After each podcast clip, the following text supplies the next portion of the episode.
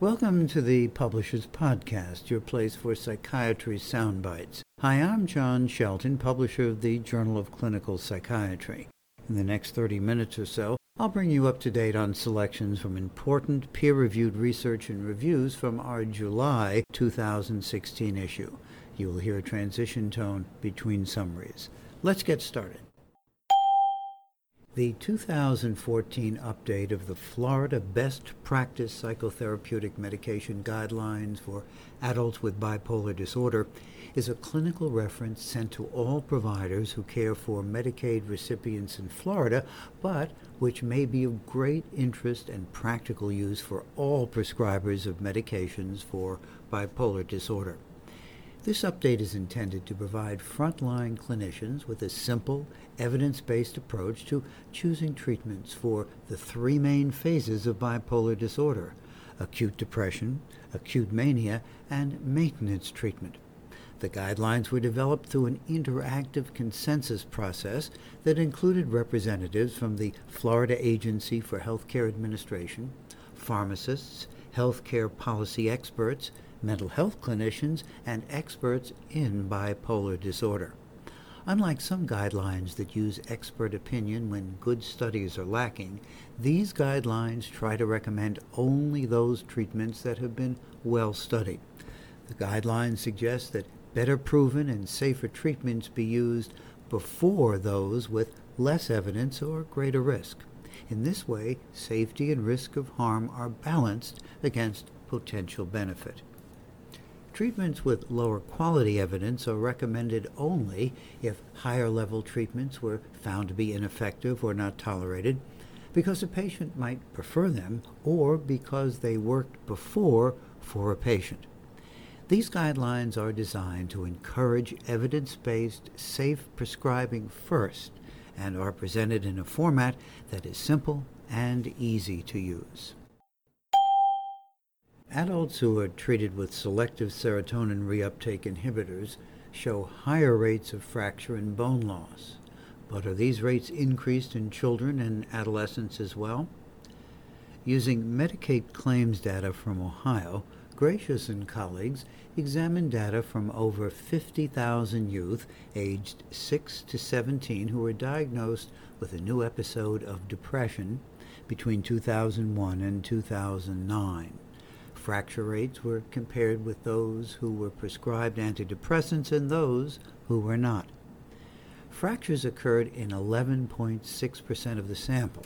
After adjusting for many demographic and clinical variables, the authors found that the risk of sustaining a fracture was 3% higher in those currently prescribed antidepressants.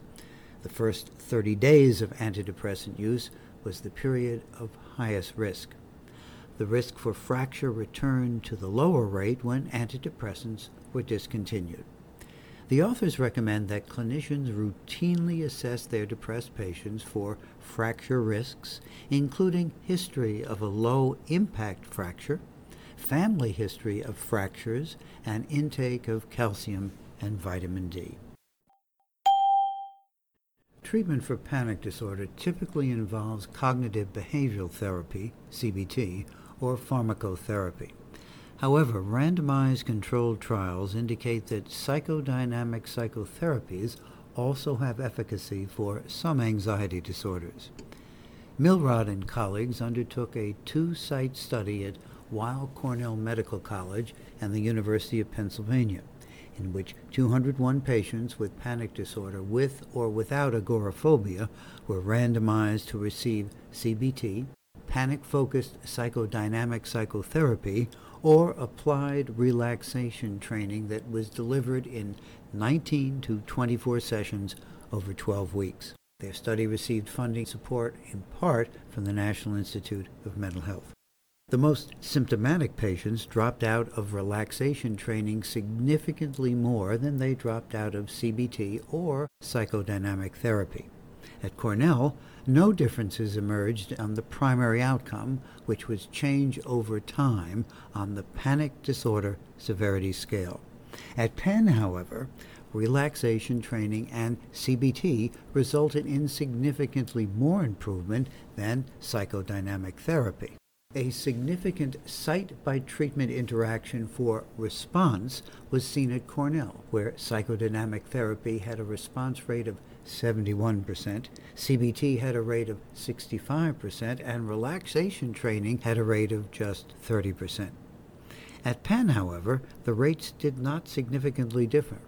Penn patients were more symptomatic, differed demographically from Cornell patients, and had a greater likelihood of taking medication.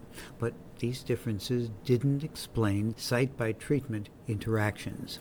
The authors found that all treatments substantially improved panic disorder, but the most severely ill patients found relaxation training less acceptable. CBT showed the most consistent performance across sites. However, results from psychodynamic therapy showed promise. In this Menninger Foundation sponsored study, the authors conducted a large scale psychometric study of the Columbia Suicide Severity Rating Scale, the emerging gold standard measure for characterizing suicide risk. To date, no study has assessed the underlying latent structure of the measure, and there are limited data available for the predictive validity of the scale. The authors set out to address these gaps in the literature. Results indicated that the Columbia scale comprises two distinct underlying constructs accounting for over 65% of the measure's explanatory power. The first factor included the severity of suicidal ideation and all the suicide related behavioral items. The second factor included items related to the frequency, duration, and controllability of suicidal ideation, as well as the deterrence against acting on suicidal thoughts and the underlying drivers of suicidal ideation. Overall, the Columbia total score and factor scores were significantly correlated with other well known suicide measures. Most importantly, the total score, factor scores, and most severe form of suicidal ideation were predictive of suicide related behaviors six months after discharge from the hospital. Of note, the total score and the severity behavioral factor score demonstrated adequate true positive and false negative values for predicting post discharge suicide related behaviors. Although the Columbia scale has solid psychometric properties and merits use as a suicide risk assessment measure, the authors caution against applying any single measure to the prediction of suicide related behaviors due to the complex set of genetic, neurological, and environmental life stressors that create vulnerabilities underpinning suicide risk. The non medical use of prescription stimulants among college students is a matter of public health and clinical concern. In this month's CME offering, the authors of this study aim to evaluate the characteristics of college students who misuse stimulants. Their work received funding support from the National Institutes of Health. This cross sectional study collected rates of attention deficit hyperactivity disorder, or ADHD, substance use disorders, and other psychopathology. Data were collected from college students who misused prescription stimulant medications, not including cocaine or methamphetamine, and college students who did not misuse stimulants, the control group. Between May of 2010 and May of 2013, college students were blindly assessed for psychopathology and substance use disorder by structured psychiatric interviews and by self report questionnaires. The final analysis included 198 controls and 100 stimulant misusers. Misusers, when compared to controls, were more likely to endorse alcohol, drug, alcohol plus drug, and any substance use disorder. When a subset of stimulant misusers was examined, roughly two thirds met criteria for a full or subthreshold prescription stimulant use disorder.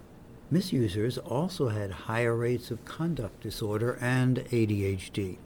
They had significantly lower scores on global assessment of functioning. Most importantly, Higher rates of misuse were reported with immediate release relative to extended release stimulants. Specifically, no misuser who met criteria for a stimulant use disorder endorsed misusing extended release preparations. The authors conclude that compared to controls, college students who misuse stimulant medications are more likely to have ADHD, conduct disorder, stimulant and other substance use disorder, and overall dysfunction. Additionally, extended release or non stimulant medications are likely more appropriate for college age students due to their lower abuse liability. To read this article and take the CME post test, please visit the July table of contents at psychiatrist.com.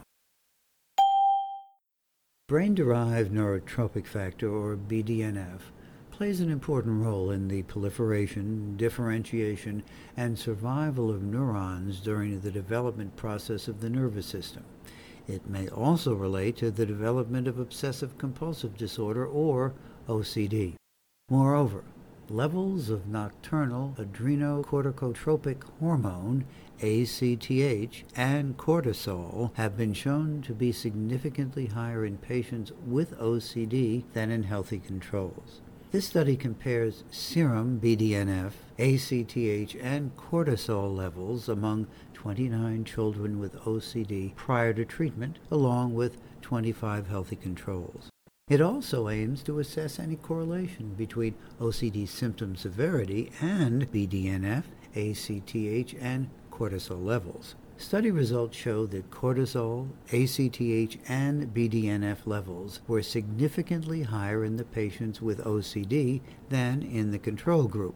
Depression ratings and gender had no effect on BDNF level, while age had an effect on BDNF levels independent of OCD severity.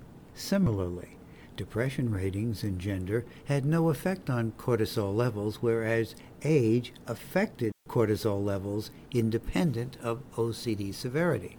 The authors conclude that BDNF levels adaptively increase as a result of the damaging effects of the hypothalamic pituitary adrenal axis hyperactivity on brain tissue in the early stages of OCD.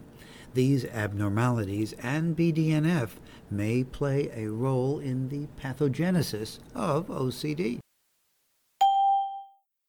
In this small study sponsored by the National Center for Complementary and Integrated Health, researchers found that twice weekly Swedish massage significantly decreased the signs and symptoms of both anxiety and depression when compared with a control light touch condition for patients with generalized anxiety disorder.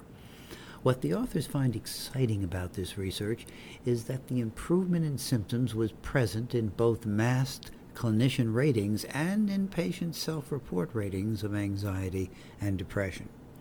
Patients reported improvement not only in their physical symptoms of anxiety, but also in psychic symptoms, as well as feelings of anger and hostility, fatigue, and general negative affect. This study is the first monotherapy trial of massage for generalized anxiety disorder. The results suggest that an opportunity exists to extend treatment approaches beyond traditional pharmacotherapies and psychotherapies, particularly in light of reports that almost half of all people with anxiety disorders seek some type of complementary and alternative medicine for their condition, Research such as this study may help both clinicians and the lay public better understand how and when to consider using or adding complementary and alternative therapy. In this government funded study, researchers aim to clarify the prevalence of anger and impulsivity and its associated factors through a nationwide survey of adolescents in Japan. They analyzed a self administered questionnaire about personal data, lifestyle, mental health status, and feelings of anger and impulsivity from 95,000 junior high school and high school students. Almost 9% of the participants were considered to have experienced intense anger and nearly 8% intense impulsivity. Feelings of anger were significantly higher among students who smoked consumed alcohol, skipped breakfast, did not wish to go to university, had short sleep duration, had decreased positive feelings, had increased depressive feelings, or used mobile phones for longer hours. Intense impulsivity was significantly higher among students who smoked, consumed alcohol, skipped breakfast, did not participate in club activities, did not wish to go to university, had short sleep duration, had decreased positive feelings, had increased depressive feelings, or used mobile phones for longer hours. These results suggest that healthy lifestyle habits good sleep habits, and improved mental health are important for preventing intense feelings of anger and impulsivity among adolescents. From a clinical psychiatric perspective, the findings from this study may be helpful for the diagnosis, screening, and treatment of attention deficit hyperactivity disorder and other psychiatric diseases. Suicides in hospitals rank among the top five serious events reported to the Joint Commission. The Commission's 10 year database includes over 800 reports of suicides in hospitals, with 25% taking place in emergency departments and general medical and surgical units. While the Joint Commission mandates screening all hospitalized patients for acute suicide risk, fulfilling that task in an evidence based and cost effective way needs to be explored.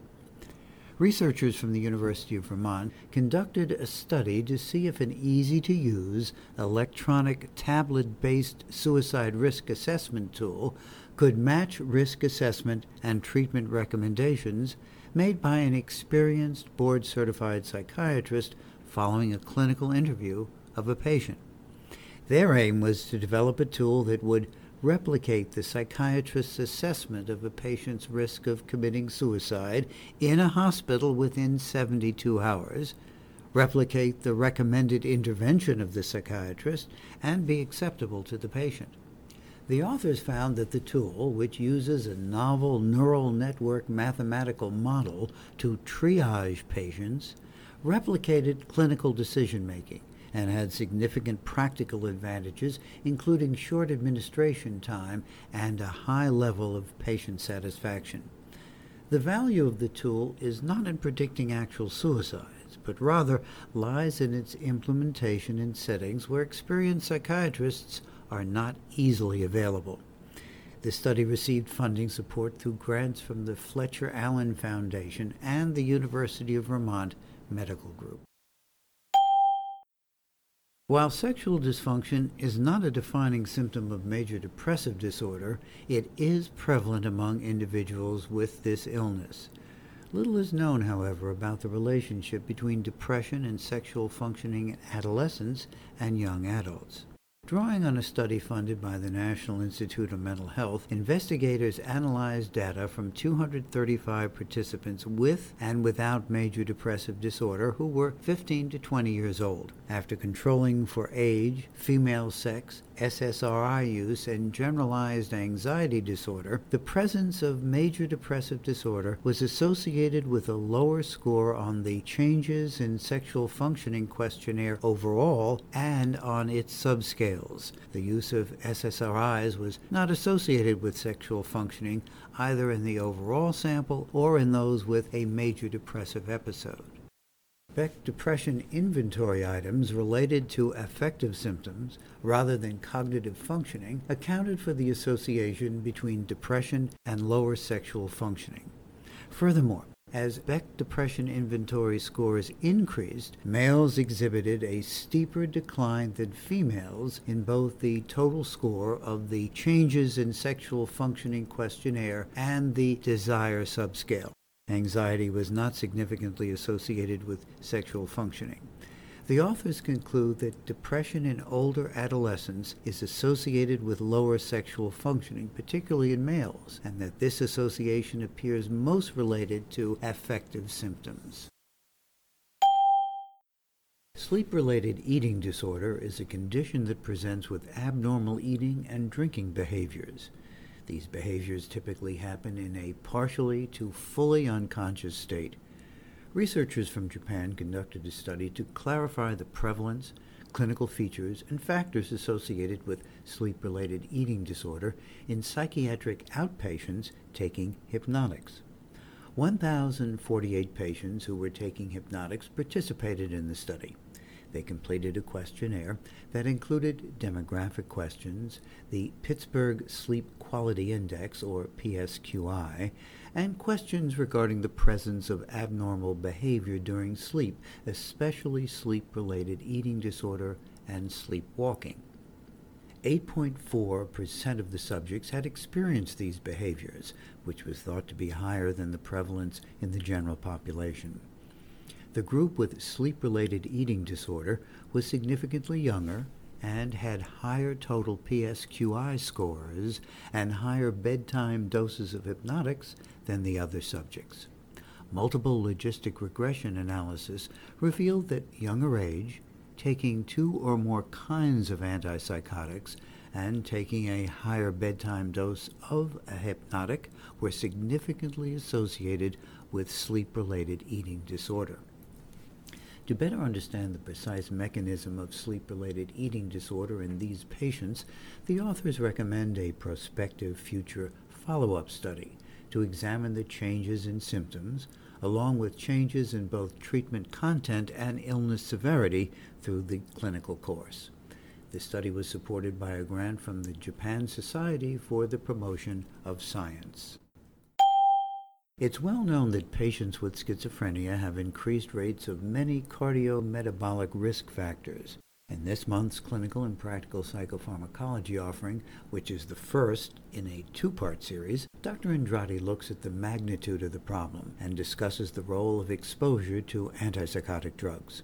The full text of this month's column is freely available online. Please visit the July table of contents at psychiatrist.com. In this issue, we highlight the following educational activity. How do your patients gauge recovery from depression? Restoring function in areas like home, work, and relationships is an important treatment goal for patients. Explore this CME activity, supported by an educational grant from Forest Laboratories, to find out about practical rating scales to monitor areas of function and learn specific interventions to target functional impairments. In closing, be sure to visit us online for interactive activities from our CME Institute and more from the July issue of the Journal of Clinical Psychiatry. Thanks for listening. This is John Shelton signing off. I hope you will join me next month for the Publishers Podcast, your place for psychiatry sound bites.